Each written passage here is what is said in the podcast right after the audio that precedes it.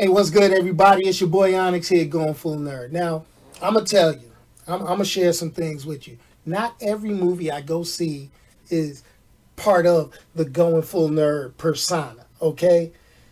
And sometimes the movies I go see are basically a tit for tat type thing. Okay, so let's let, let me let me just explain this to you. The box office was pretty light this past weekend. All right, as far as action, superhero, you know that kind of pretty much genre that you know your boy likes. And sometimes you got to keep the wife happy and do a date night movie. Now, what did I see? I saw Little. Now, this is the thing Little is a cute story. Not really the type of movie that your boy is breaking his neck to go see.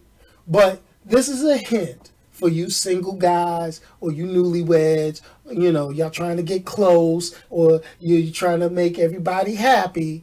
I'm going to tell you if your significant other wants to go see a movie about a woman turned into a little kid, you take her to that movie, especially if you plan on not having problems, okay? I'm just letting you know. Just just sharing a little bit of going full nerd relationship advice.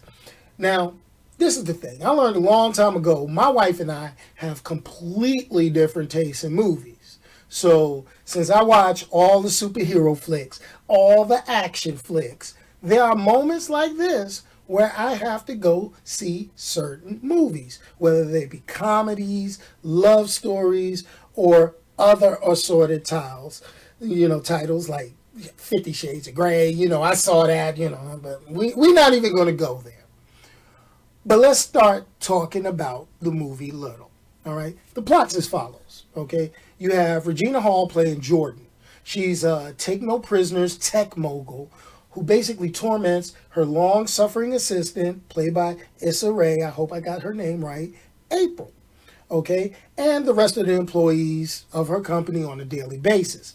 Now, this is the thing she soon faces an unexpected threat to her personal life and career when she magically transforms into a 13 year old version of herself right before a do or die presentation.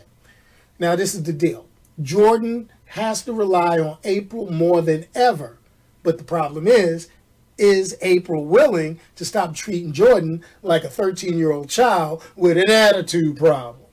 Okay, now, this, this sounds so much like other movies, but there's no really no other movie like it. It sounds like a Freaky Friday meets Big Reverse, that type of thing. But anyway, there are a couple of cool things about the film.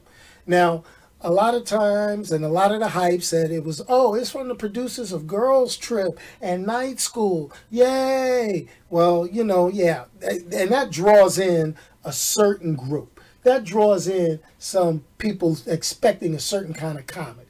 But i will say one of the cool things is think about this. Marsai martin. Yes okay? If you're not familiar with the name that's the young girl playing the miniaturized version of regina hall now, she was the executive producer. Let me say this again.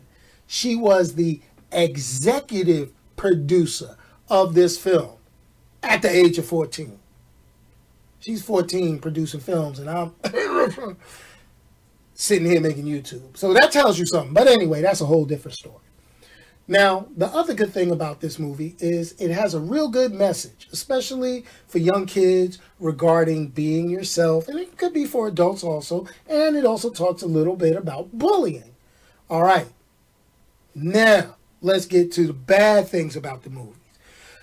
Now, here's the thing I felt Issa Rae, she was doing her best Tiffany Haddish impression. That's what I got from her performance and it felt way out of place. It felt sort of like that Robert Downey Jr. moment in Tropic Thunder because it was an actor playing another actor, acting like another character, playing another actor, or is it the dude that was being the dude, trying to act like the dude who was the dude?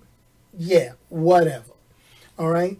And then the other bad thing was to have had a 14 year old as an executive producer the adult situations and some of the comedy that was in this film was a little too adult to make me want to take a kid or a teenager in some instances to this movie to get the good part of the message.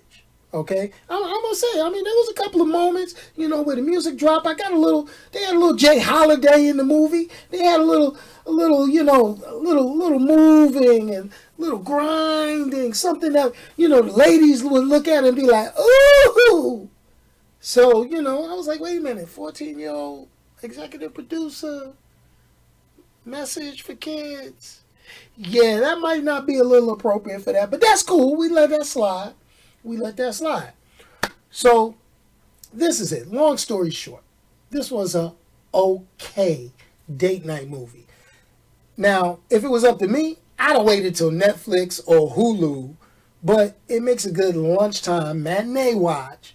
And maybe older kids, some of the older teenagers, they can handle some of the situations and the language that you see inside, you know, this particular film.